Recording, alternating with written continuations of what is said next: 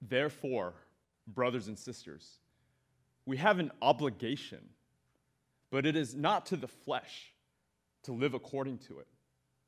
For if you live according to the flesh, you will die. But if by the Spirit you put to death the misdeeds of the body, you will live. For those who are led by the Spirit are the children of God. The Spirit you received does not make you slaves so that you live in fear again. Rather, the Spirit you received brought about your adoption to sonship. And by him we cry, Abba, Father. The Spirit himself testifies with our spirit that we are God's children. Would you pray with me? God, we thank you that you used the Apostle Paul to put these words into writing so that we would understand them today, so that we can return back to them time and again to remember who we are, to remember what it means to be adopted into your family. So I pray that this same Spirit that raised Jesus from the dead would come meet with us this morning, that you would bring conviction, you would bring understanding, and you would bring grace to us as your people today. And we pray this all in Christ's name. Amen. Well, good morning. We are journeying through the book of Romans. And before we jump into the text, I just want to say a word about why I'm not wearing the normal pastor uniform, the normal button-down with the collar. This T-shirt, if you've been following our emails and our social media, we wanted to support an organization called Black Alumni Association at Whitney High School. They provide resources, mentoring, advocacy for black students in this local community. And it's just a small way for us as a church to partner with organizations that are doing good work, kingdom work. I went to Whitney High School. It's kind of interesting because when I was going to Whitney, I never bought anything that said Whitney High School on it, partially because so many of my friends that went to Cerritos High School, Gar High School, would always remind me of how uncool I was simply because I went to Whitney. So I think this is actually the first Whitney High School apparel that I have ever purchased. But I am grateful for their work. I know a few of the alumni, some of the faculty that are a part of this association, and many of them are believers. Many of them are living out their faith by being an advocate in the community. So with that said, if you have your Bibles, we're going to jump into the text this morning. We're in Romans chapter 8. We're going to be looking at verses 12 through 16. So if you could turn there with me, we're going to be unpacking that.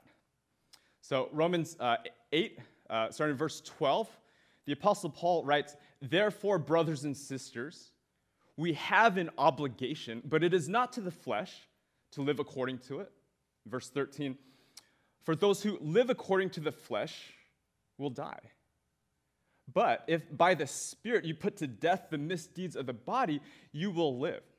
Now, I want to explain what's going on visually. I apologize, I'm not the best artist. I'm also not one with great penmanship, but I'm a visual learner. So this makes sense to me. Hopefully this helps you in your understanding. So we're going to start here with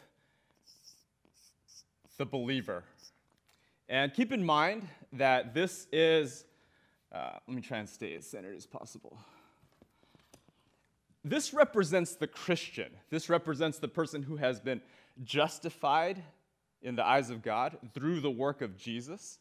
And it is this person that is under the label no condemnation that we see from Romans 8:1 that Brendan talked about just a couple of weeks ago. So this is the Christian, okay? And according to Romans 8:12 to 13, there are a couple of routes that this person's mind and therefore their life trajectory can take. On one hand, this person can live according to the flesh. And what Paul says is that when you live according to the flesh, you then fall into slavery. It makes you slaves to the flesh, slaves to unrighteousness, and ultimately, this leads to death.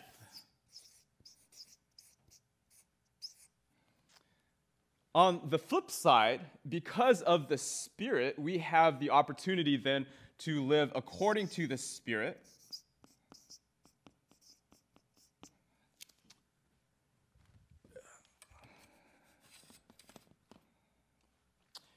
And in living according to the Spirit,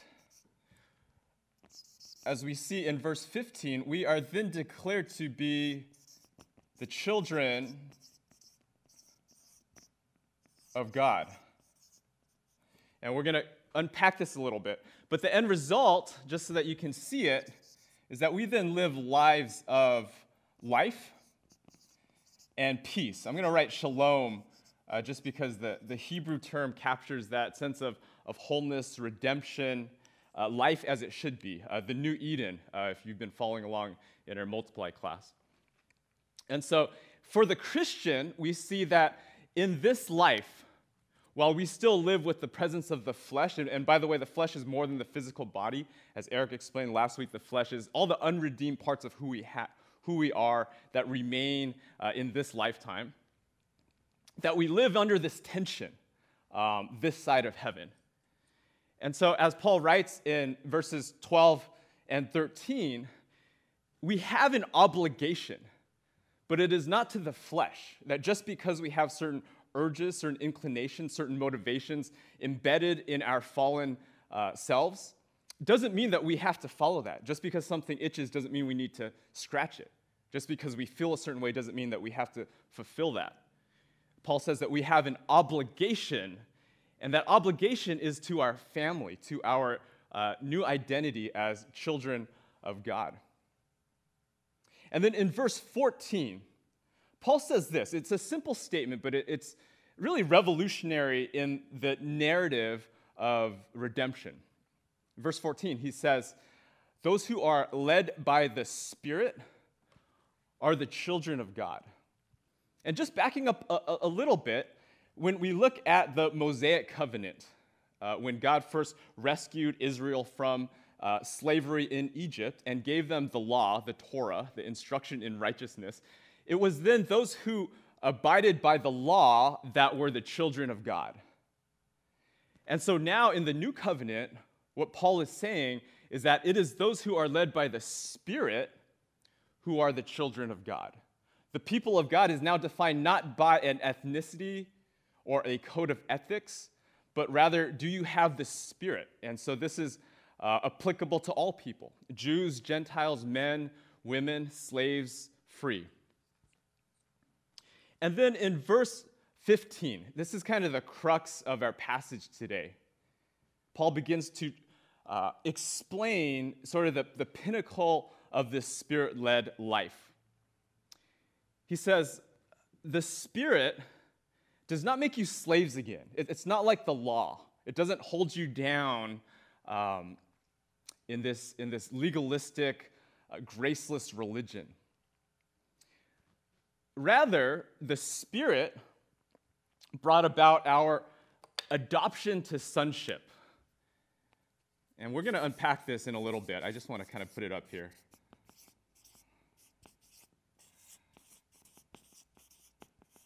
Adoption to sonship, by whom our hearts then cry out, Abba, Father. So we're going to start here, adoption to sonship. When we think about adoption, we typically think about our modern day expression of the term. So usually there's an orphan, excuse me, or a child who has a biological family that is unable or unwilling to take care of him or her. And so then the state then assigns them an adopted family to which they will raise and care for them. In Paul's day, And by the way, Paul is the only one that uses this adoption metaphor. And so a metaphor is what it is, so you don't want to take that too far. But in ancient Rome, adoption was more of a practice that was transactional, that children at that time, specifically sons, were valued little more than slaves or property, that children could be bought and sold, could be traded. So one example would be if a family or a head of a household had numerous sons and didn't have enough of an estate as an inheritance to pass down, a son could then be adopted into another family, perhaps a father who did not have a son, who did not have a male heir to carry on the family name, the estate, the inheritance. This son could then be transferred or adopted into this new family. And for all intents and purposes, this son would then be dead to its biological family, and then all of its rights, its inheritance, its wages, its identity, and its obligations as a family member would then be transferred to this new family. And so that's what Paul is explaining here, is that when we are adopted into God's family, it's not necessarily that we were orphans, even though that analogy fits. It's that we are transferred from one family of the flesh into God's family. And this phrase, adoption to sonship, is important. It's not just following kind of the gender-specific language of the time. The phrase, adoption to sonship, is really important because it refers specifically to the sonship of Jesus, that we are essentially adopted into the same rights, the same relationship that Jesus enjoyed with the Father. And so that brings us to this next phrase, Abba, Father. So Abba is a phrase, it's a term from the Aramaic, which was the vernacular of the first century Jewish population. It's the language that Jesus spoke. However, the New Testament is largely written in Greek. And so for Paul to insert an Aramaic term into a Greek language text is significant. Now, Abba means, it's a term of endearment that expresses trusts and vulnerability. It's a term of endearment that a young child, a toddler, perhaps even closer to an infant would cry out, Abba, Abba. It would be sort of the equivalent of daddy, or dada, or papa in the English. But before we project forward into our culture, I think it's important to look back at the legacy of where this word came from and where, and sort of the rationale for Paul inserting it into his Greek written text. The only other place outside of Paul's writing that we see the word Abba in the New Testament is in Mark 14:36, where Mark records Jesus' prayer in the Garden of Gethsemane right before he goes to the cross. And I'm paraphrasing, but he cries out, Abba, Father. If there's any other way that you can accomplish salvation, that you can make the world right, would you do that? Would you let this cup pass from me? But not my will, but yours. And so we see that in Jesus' darkest moment, in his moment of desperation, he cries out, Abba, Abba. When the disciples asked Jesus, Lord, teach us how to pray, he says this. He says, don't be like the hypocrites. Don't worry about long prayers that make you look religious and holy.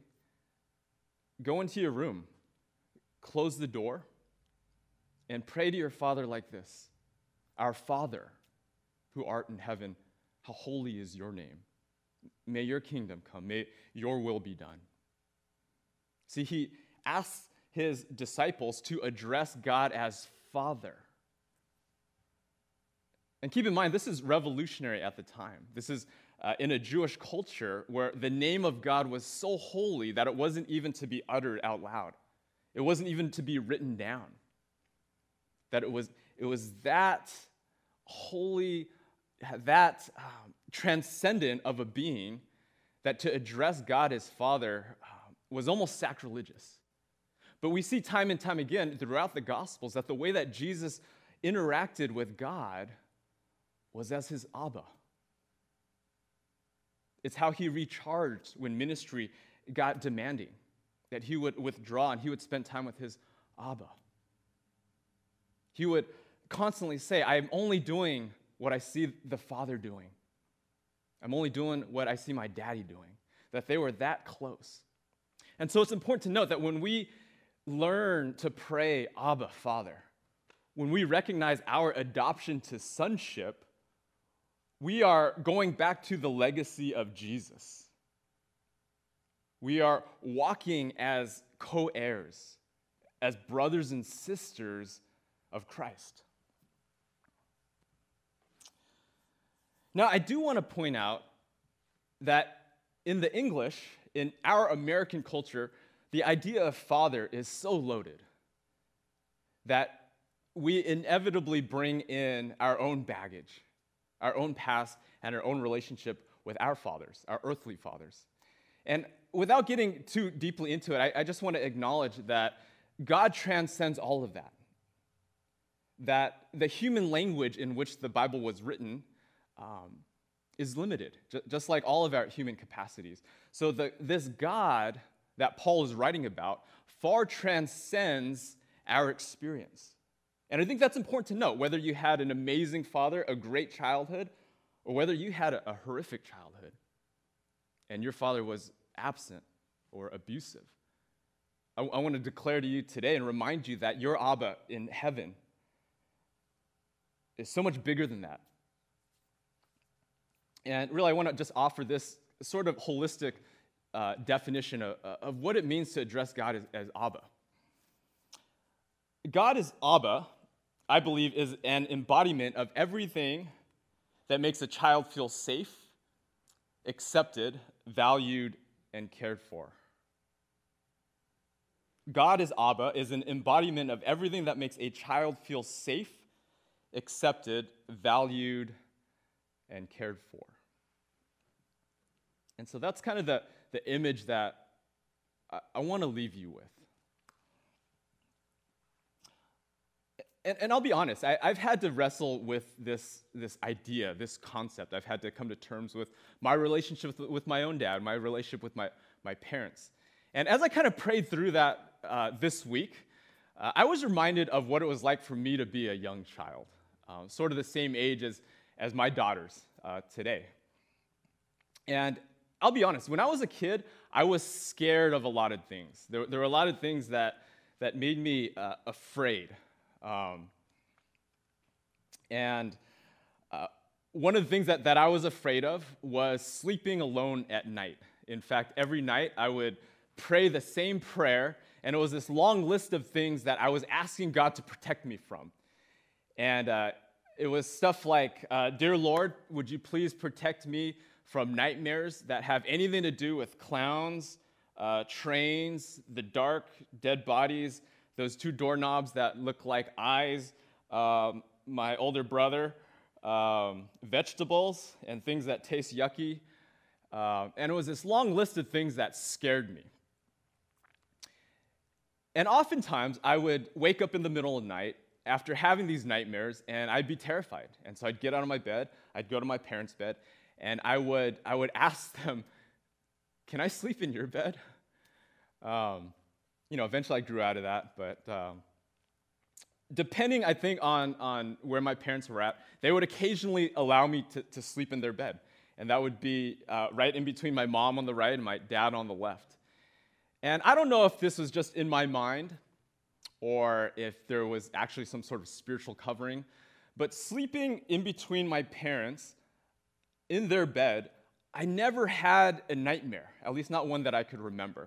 There was something about the safety of being hedged in by my dad on the left, my mom on the right, that made me feel safe. And so when I think about my Abba, my father, I think about being in that place of safety, that place where I'm hedged in, where there's no monsters that are going to come up and get me on either side, that this is a place of no condemnation, that I'm not given to fear or death, I'm not given over to the flesh, that I'm able to live up here as a child of the King, adopted into the sonship of Christ. And so I don't know what image works for you, what you can draw on, but I do love this idea of cultivating this idea of seeing God as Abba. One more practice before we leave. Well, before that, I do want to finish up the text. So verse 16, Paul kind of wraps this up, and he says, this Spirit, the Holy Spirit, himself testifies with our spirit, again, that we're God's children. So the Holy Spirit speaks and communes with our spirit, with who we are, and it reminds us, I think, on a daily basis of who we are as God's children. And then next week, Eric will pick up in verse 17. But I want to close our time with a practice that I've been doing this week. And this comes from the late Brendan Manning. And it's a very simple prayer that he would pray continuously throughout the day. And it simply goes like this. It says, Abba, I belong to you. Abba, I belong to you. And it's something that gets synced with your breath. So as you breathe in, you think, Abba. As you breathe out, you say, I belong to you. It's 7 syllables, really easy. And because it syncs with your breath, and by the way, spirit has this little image associated with the Greek term for breath. So I think it makes a lot of sense for us. So I'd like to close our time. If wherever you're at in your living room, not if you're driving, but would you close your eyes? Would you stand up straight or sit up straight? And to begin to breathe. Breathe deeply. Breathe in, Abba. Breathe out, I belong to you. Abba, I belong to you. Abba, I belong to you. Father, I thank you so much that you embody what it means to live freely, to live in acceptance, to live in grace, to live under this banner of no condemnation. And so, God, I do ask that your Spirit would testify with the spirit of everyone listening this morning, that they would be reminded of who they are as your children, and that you and your Spirit would begin to cultivate within them an image of who you are, that we would begin to see ourselves not as slaves to sin, not as slaves to fear, but teach us what it means to own our identity as those adopted to sonship. Teach us what it means to cry out to you as Abba, Father. So we thank you. We give you all the glory and all the praise, and we pray this in Jesus' name. Amen.